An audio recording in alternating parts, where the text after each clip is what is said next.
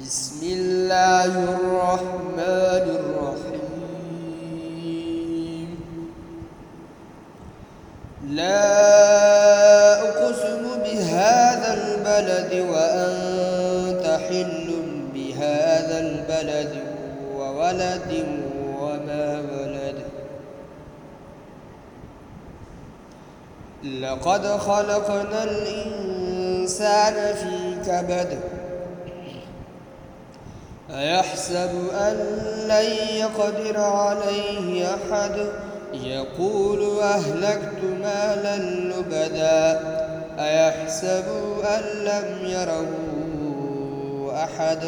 ألم نجعل له عينين ولسانا وشفتين وهديناه النجدين.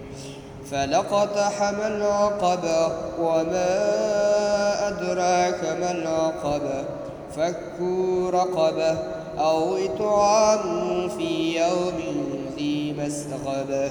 يتيما ذا مقربة أو مسكينا ذا متربة.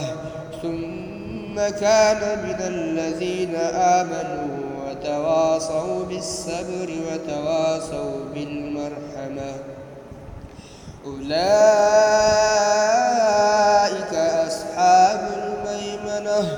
والذين كفروا بآياتنا هم أصحاب المشأمة.